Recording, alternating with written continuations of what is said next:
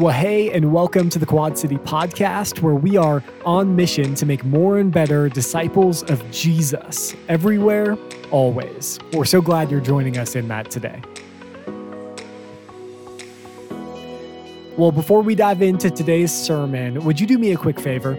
Would you go ahead and open your app store and search Quad City Christian Church? Download our app because it's the best way to stay connected with what's happening here at Quad City. If you're new joining us for the first time, click that new here form as we'd love to reach out and connect with you. You could also submit prayer requests and even give on that same app. It's the best way to stay connected here at Quad City. Well, hey, now that that's out of the way, let's go ahead and dive into our sermon from Sunday. We hope you enjoy.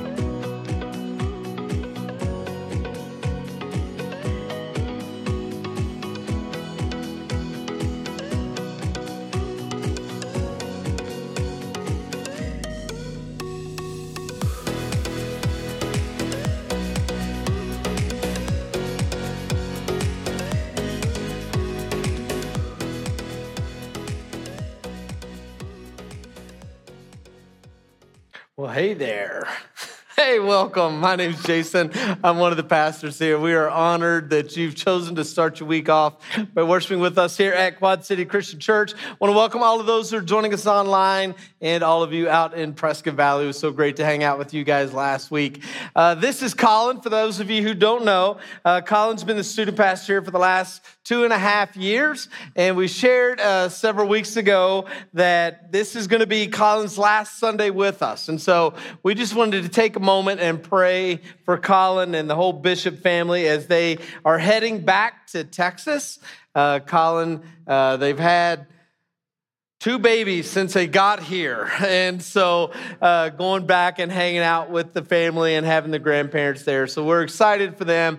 Uh, but just wanted to take a moment today and to pray for them as they head out. If you want to uh, come by this afternoon, we are having a little bit of a get together in the cafe, so you can come and thank Colin for his time with us. So let's pray for the bishops. Father, we are grateful for Colin and Courtney and Nash and Sawyer and Juniper and the impact that they've had on this church and in our ministry.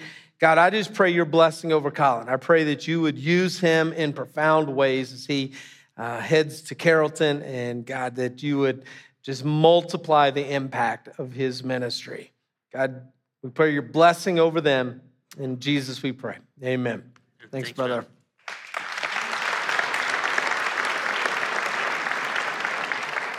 Today, we are kicking off our Christmas series that we're calling the Songs of Christmas. I want to begin with this. How many of you are fans of Christmas music? Okay, you people. All right. How many of you could be described as a bah humbug like me? Yes. Unite. I feel like some of y'all are just feel shamed in this moment to actually declare the truth of who you really are. Here's the reality though it doesn't really matter if you like Christmas music or not, because the next four weeks you're gonna get it whether you want it or not. Like it's gonna happen in every store you go to, every restaurant you eat at. Uh, it's gonna be interspersed on whatever radio station you might be listening to. They'll throw Christmas songs in. It will fill up prime time TV specials. They will play, uh, Christmas songs will play an integral role in your favorite Christmas movies or plays. Like music is to Christmas what eggs are to Easter or cake is to birthday, or flags are to Independence Day. Like literally, you, you can't celebrate one without having the other. And that's the way Christmas is. In fact, uh, there is no other event in all of human history that has inspired more music than the events surrounding Christmas. Everyone from Bach to Handel to Charles Wesley to Dean Martin to Elvis Presley, Nat King Cole, Mariah Carey, Amy Grant, even David Hasselhoff and Roseanne Barr and Twisted Sister and the Brady Bunch and NSYNC, they all have Christmas albums. All of them. Last year, the big Christmas album that came out was the Backstreet Boys. So all of you Gen X ladies can go make that happen. This year, the big newcomer Christmas album is Cher. So, for you Cher fans, you can go get her Christmas album. And for all of you football fans and Swifties, Travis Kelce and his brother Jason have just released their own Christmas song duet. So, you can go download that on the YouTubes today. I don't know how that works, but the reality is, more songs have been written and sung and resung related to Christmas than any other event in human history. There's just something about Christmas that calls for us to cry out and sing. But what you may not know is this is not a new phenomenon. Like this has happened from the very beginning. The arrival of Jesus inspired songs before he even arrived. As we're going to see in the next few weeks, the Christmas story in your Bible is actually laced with songs. The first one was composed by the very first person who knew the coming of the Messiah was near, and her name was Mary. If you have your Bibles, go ahead and turn them on or turn them to Luke chapter 1. Luke chapter 1. So we're going to begin today. Outside of Jesus, there's probably no one more revered worldwide in Christendom than is Mary. But what is interesting to me is actually how little we know about Mary, how little we actually understand about her life. If you gathered up all that the Bible has to tell us about her, the story would be pretty small. We don't know anything about her childhood or how she grew up. We don't know about her parents. We don't know how she met Joseph. We don't really know anything about how she raised Jesus. In fact, there's only one story of how Jesus was raised between the birth of, I'm sorry, between the ages of two and 30, we have one little moment that we have of his life. We don't know how long she lived. We don't even really know where she died. The biggest part of Mary's story that we know is right here surrounding the birth of Jesus. She shows up a couple of times in the gospel, like at the wedding of the in Cana. There's a couple other times after that. But even when she shows up, she's never the center of the story. She makes a cameo appearance at the cross, and she shows up one time in the book of Acts. Like, that's it. Like, we just aren't told very much about her. But before we dive into her song, I do want to share with you a few things that we do know. This is what we can garner from scripture about Mary. One is that she is from Nazareth. Okay, so this is the one thing that we know. It was a town, a couple of dozen people, maybe up to a couple of hundred people. It sat on about 10 acres of land, and it was a town of no significance. In fact, before, before an angel shows up in Nazareth and tells Mary that she's going to be with child, before that story is recorded, the the word Nazareth is recorded nowhere else in all of history. Like it had, it had no other historical story connected to it. It was, it was nowheresville. It was off the beaten path. No one showed up to Nazareth on accident, and very few people went there on purpose. All right, that was that was Nazareth. We also know that she was engaged, sort of. And what I mean by sort of is when we think about engagement, engagement is really different for us than it was for her. Because for us, to walk away from an engagement is not a very big deal. Unless you do it the day of your wedding then it's a big deal. That that will that people will remember that. But think about how many people you know who have been engaged that never ended up marrying the person they were engaged to like it's just common. It happens all the time. Engagement is just not that big a deal for us. It is one step in the relational process that we can walk away from at any point. That doesn't describe the kind of engagement Mary was in. She was pledged to be married. She was betrothed, which meant that her parents had decided with Joseph's parents that their children would become a couple, that they would be married. And they struck a contract and a deal was made and a bride price was paid and this was a done deal. It was an official arrangement. It was binding. Even before there was ever a wedding ceremony to get out of this arrangement required a divorce. Number three we know she was a virgin okay? This is a really big important part of the story. Like that what's about to happen in her life is a supernatural event, not just a physical event. She was poor. How do we know that? Well, because when in the Jewish culture, on the eighth day, the firstborn of every womb was belonged to the Lord. That's what scripture says. So, Mary, this is her firstborn.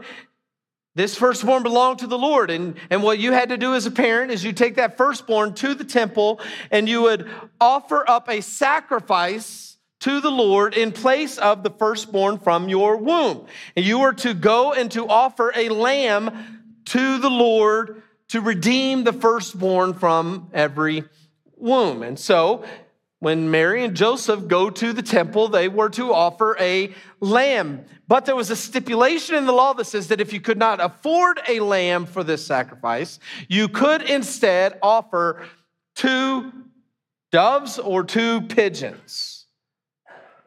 If you were poor and couldn't afford the lamb, you could bring two doves. And that's what we find Mary and Joseph having to do. Which I've always found it intriguing to think that the cost was too high for a sacrificial lamb to be offered for the sacrificial lamb. Lastly, we know that she was highly favored by God. Now, this one doesn't seem to fit the rest of what we know about Mary's life. It doesn't seem to fit for me that she was favored. She was favored, yet she was dirt poor. She was favored, yet she was stuck in Nazareth. She was favored, yet by the world standard, she was wholly insignificant. By all modern standards, we would not look at Mary's life and call her favored. Yet, to this young woman, an angel comes and has a message for her, and I want you to see what this message is. In the sixth month, of Elizabeth's pregnancy, God sent the angel Gabriel to Nazareth, a town in Galilee, to a virgin pledged to be married to a man named Joseph, a descendant of David. The virgin's name was Mary. The angel went to her and said, Greetings, you who are highly favored. The Lord is with you. Mary was greatly troubled by his words and wondered what kind of greeting this might be. But the angel said to her, Do not be afraid, Mary. You have found favor with God. Twice in the introduction, the angel makes it clear to her, You are favored. And not just a little favored, you are highly favored by God. And because she has found favor with God, she has been chosen of all people on the planet to be the one that the Messiah would be born from. Like, this is an amazing honor. Now, the question becomes why her? Like, like what, what is it about Mary that opened up the door for the favor of God in her life? Like, I want to know this because I don't know about you, but I want the favor of God in my life. How many of you would say, Yeah, I would like the favor of God in my life? If we want the favor of God, then it's important for us to ask the question what was it about Mary that, that allowed the favor of God to be in her life? I think the answer to this is actually found in the first Christmas song ever written, and it's found for us in Luke chapter 1. So the angel visits Mary, tells her the news that she's going to be the one who gives birth to the Messiah, that the Lord, through the Holy Spirit, she's going to become pregnant with the Messiah. And in response to that news, Mary composes a song. It's called the Magnificat because that's the first word of the song in Latin. It means to praise or to glorify, or we might say to magnify. And I believe tucked in the words of this song, we get, we get a picture of what was in her that God saw that allowed her to be highly favored. And here's how the song begins. And Mary said, My soul glorifies or magnifies the Lord, and my spirit rejoices in God, my Savior.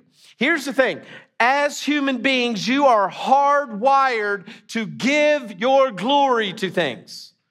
We are hardwired to magnify people and things. Like that's what we do automatically. An alcoholic magnifies the bottle. A workaholic magnifies success. A hypochondriac magnifies their health. Uh, worriers magnify their problems. Some people magnify money, other people magnify sex, some people magnify approval. Many of us magnify security. We will often magnify our kids or magnify our favorite sports teams. We magnify our favorite makeup brands or car brands or even our phone brands because iPhones really are just better. Like, stop coming at me with these green message bubbles. Every day of your life, you magnify things, you glorify things. Like this is what we do, it's hardwired into us. Now, What's interesting is Mary says, My soul, in this moment when this angel comes, my soul magnifies, glorifies the Lord. Here's the thing about magnifying something Magnifying something does not change the worth, the status, the size, or the value of the thing being magnified. What changes is our perspective of the thing we are magnifying. Let me, let me try to help you say it this way. Think about it. if you take a magnifying glass and you put it over an ant, the ant does not get bigger. Your perspective changes. The way you see the ant changes.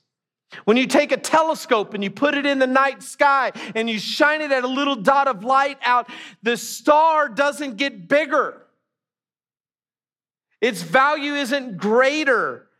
What happens is your perspective changes and you begin to see a little bit of what was there all along. And that is what's happening for Mary. It's not as if God has just now become worthy of her glory or worthy of her praise, but all of a sudden her perspective on God has changed and her soul magnifies the Lord.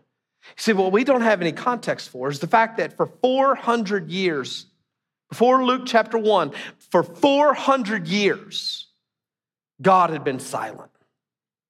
With the end of the Old Testament in the book of Malachi, there was 400 years where no one heard from the Lord. Where there were no visions, there were no dreams, there were no words of knowledge, there were no prophecies or prophets. Like for 400 years, the line had gone dead. And now all of a sudden, this angel shows up in Nazareth and speaks to Mary. Of all people, he spoke to Mary. God, who created the universe, has just revealed that his plan to bring his son into the world is about to happen. And he chose to use Mary as the portal. And he shared that message with her. No wonder she says, My soul glorifies the Lord because her mind has just exploded. Her perspective of God has changed. She just got a really big view of God. And you know what naturally happens when you get a big view of God? Whenever it is that you get a big view of God, you will naturally gain a right view of yourself. Like whenever you have a person who is intent on magnifying the Lord, you will always find a person who has a right view of themselves. Now, notice I didn't say a small view of yourself as if somehow we are insignificant. You're not insignificant. Okay? Because God stepped out of heaven and he put on flesh, and then he allowed that flesh to get ripped from his body so that you could be a part of his family forever. He would not do that if you if he deemed you insignificant. Mary magnifies the Lord, which automatically gives her a right view of herself. And what is that view of herself? How does she see herself in light of the, of the amazing glory of the Lord? She continues. Mary said, My soul glorifies the Lord, and my spirit rejoices in God, my Savior, for he has been mindful of the humble state of his servant. She's her mind is blown and her soul rejoices because God is mindful of her. And how does she see herself? I am just his humble servant. As you read through the scriptures, there are many characteristics that we could point to that are important for us to open up ourselves to the favor of God. We could talk about integrity and faithfulness and honesty and obedience, but more than anything else in Scripture, more than anything else, the pathway to the favor of God is paved with humility. The pathway to the favor of God is paved with humility. And let me just show you some scriptures that show us this. Proverbs 15 says, The wisdom's instruction is to fear the Lord, and humility comes before honor. Now, this is interactive sermon time. Everybody play along. What comes before honor? Humility. humility. We want the honor piece. We want God lifting us up and honoring us and glorifying. We want, we want the favor of God. But he says, before honor comes, humility comes. Jesus put it this way For those who exalt themselves will be humbled, and those who humble themselves will be exalted. Again, we want the exalted part. We want to be lifted up and honored and praised and glorified. We want all of those parts of being in a relationship with the Lord. But he says, before that happens, you have to humble yourself. If you start down here, the Lord will put you up here. However, if you start up here and you exalt yourself, I'll put you down here. James says it this way humble yourselves before the Lord, and he will lift you up. If you humble yourself, then you will receive the honor, the favor of the Lord. First Peter puts it this way all of you, all of you, clothe yourselves with humility towards one another because God opposes the proud, but shows what? He shows what? He shows favor to the humble. All of you who said, I want the favor of God, here's how you get it God shows favor to the humble. He shows favor to the humble. Humble yourselves, therefore, under God's mighty hand, that he may lift you up in due time. This is the pattern that we receive all throughout Scripture. It is humility that opens the door to God showing us favor, and it is pride that takes it away. It is humility that opens the door, and it is pride that closes it because God opposes the proud. And I need to say this this is something that I've been chewing on for about a year. It's been on the little whiteboard in my office. Humility is not a gift that is given, it is a command to be obeyed. Humility is not a virtue we receive, it is an attitude we pursue. Again, look at this text. All of you, talking to the church, clothe yourselves with humility. This is not something that God does. There's something in us that just says, well, I'll just pray for, to be humble and sit back and wait for God to do his thing. No, no, no. Humble yourselves, therefore. This is our responsibility. Humility is not a gift we receive, it is a command that we obey. Us not walking in humility is us choosing to walk in pride. And that's exactly what we find Mary doing, walking in humility. She is humbling herself before the Lord. I love the image of that first verse of this song where Mary thinks about, my goodness, God is mindful of his humble servant. He's mindful of me. I mean, I just want you to imagine for just a second. Imagine that you were 100% certain that right now in this moment, God had you on his mind. Not like in a big general sense that he loves all. No, no, no. He had you. That he knew your name and your story. He was thinking about your family and your future. Imagine you knew with 100% certainty God was thinking about you. What would that do on the inside of you? Would that puff you up a little bit? Think about God thinking about me, or would it cause you to hit your face? That God was mindful of you.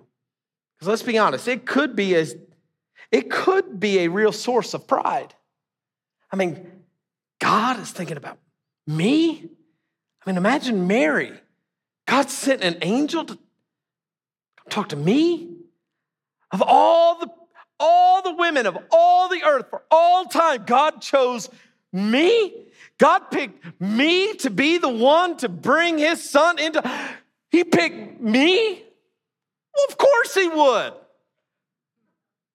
Right? It could be easily a source of pride. And like this isn't the only this isn't the only mark in Mary's life that could cause some pride for her. I mean, think about it. Mary is the only mother in all of history to raise a perfect child. Except my mom, obviously. but imagine the only woman to ever to ever raise a perfect child. That would be one way to that could cause you to to harbor a little pride, right? I mean, Let's be honest. You and I have met some moms who thought their children were perfect and it made them uns- insufferable. Right? Imagine if their children were actually perfect. I mean, Mary could have, it could have been a huge source of pride. Mary could have had a bumper sticker on the back of her mule that said, My son created your honor student, right? He could, my son created your honor student.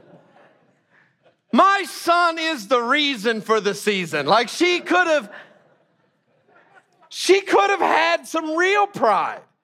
Like if anybody had the right to be filled with pride, it seems Mary had the right, but she's not. She's just face down, humble servant. And then she says, From now on, all generations will call me blessed. Which, honestly, that doesn't seem very humble.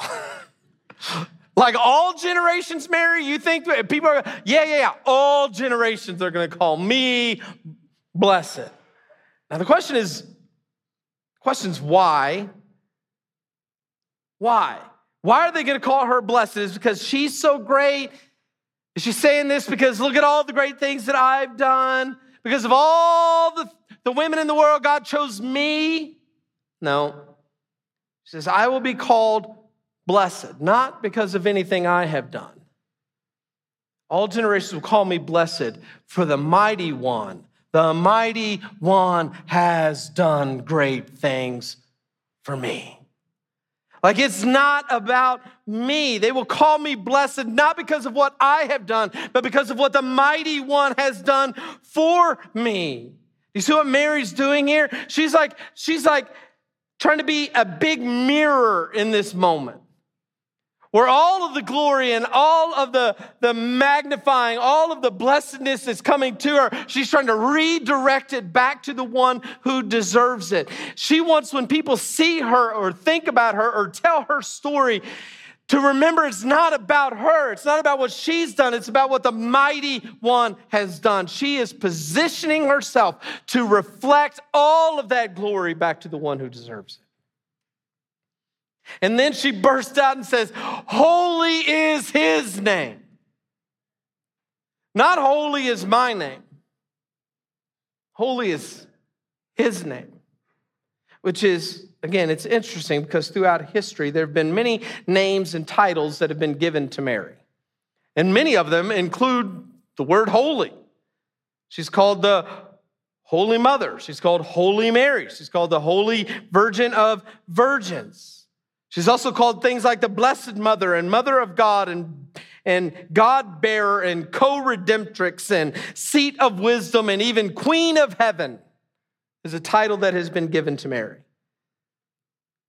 I want to emphasize these are titles that have been given to Mary.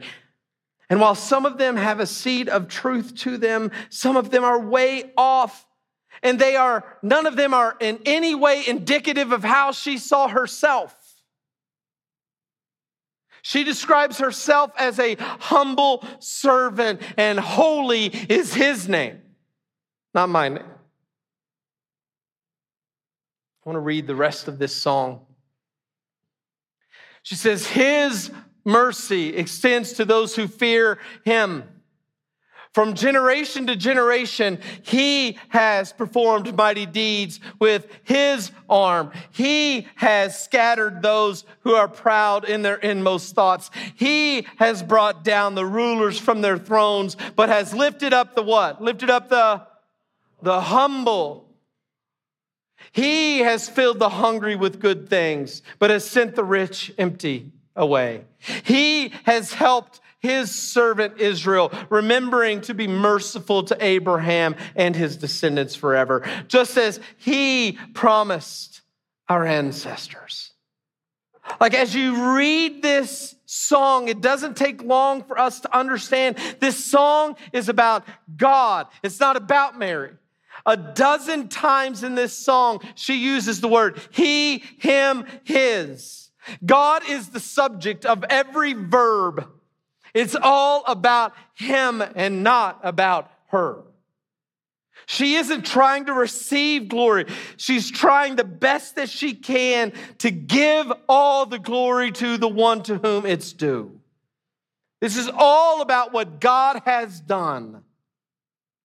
This is the very first Christmas song. The very first Christmas song ever written was a reminder that Christmas isn't about us. It's about a God who remembered his people and stepped into history to move on their behalf.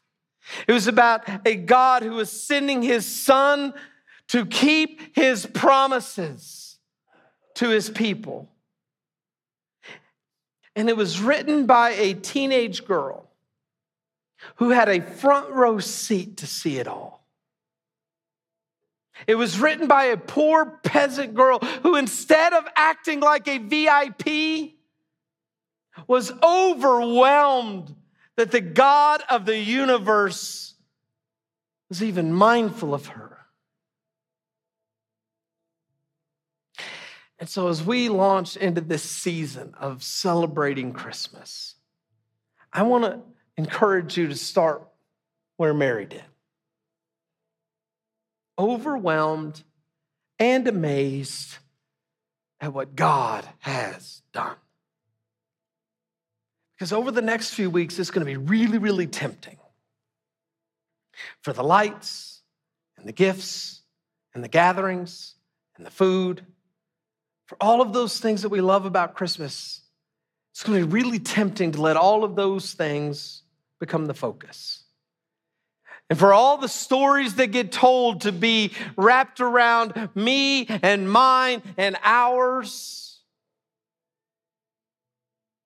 and forget stories that include he and him and his. So, our goal, the way I would love to see all of our church, heart this church, the posture that I want us to take as we start into this Christmas season. I want us, I want us to start where Mary started. Where we get to the place where we say, My soul glorifies the Lord, and my spirit rejoices in God, my Savior. I want us to get to the end of the Christmas season and this be the thing that drives us. And I want to want us to end our time together today by putting this into practice. So we're going to sing today to give us a chance to practice what it means to pour our heart out and glorify our Savior. Let me pray. Father, we are grateful. We get a chance to magnify the Lord. I pray that today our perspective changes, that we see you as bigger and grander, and more glorious than we have before. And because we have a right view of you, we get a right view of ourselves and we humble ourselves before you. To think that you are mindful enough of us to call our name, to bring us into your family. God, may that cause us to hit our face and lift up our hands. Receive our praise today. Holy Spirit, bring out of us the glory that is deserved for our Father. And it's in Jesus we pray. Amen. Amen. And thank you so much for joining us today here at the Quad City Podcast. Hey, our desire is that we would each look more and more like Jesus every day, week, month, and year. And we know that that doesn't just come from learning more about Him and His Word, but by actually applying it to our lives today. We hope that you take this message that you heard today and apply it to your life in a way that makes you honor Him. Well, thanks again for joining us today. Be sure to download the Quad City app, and we will see you again next time.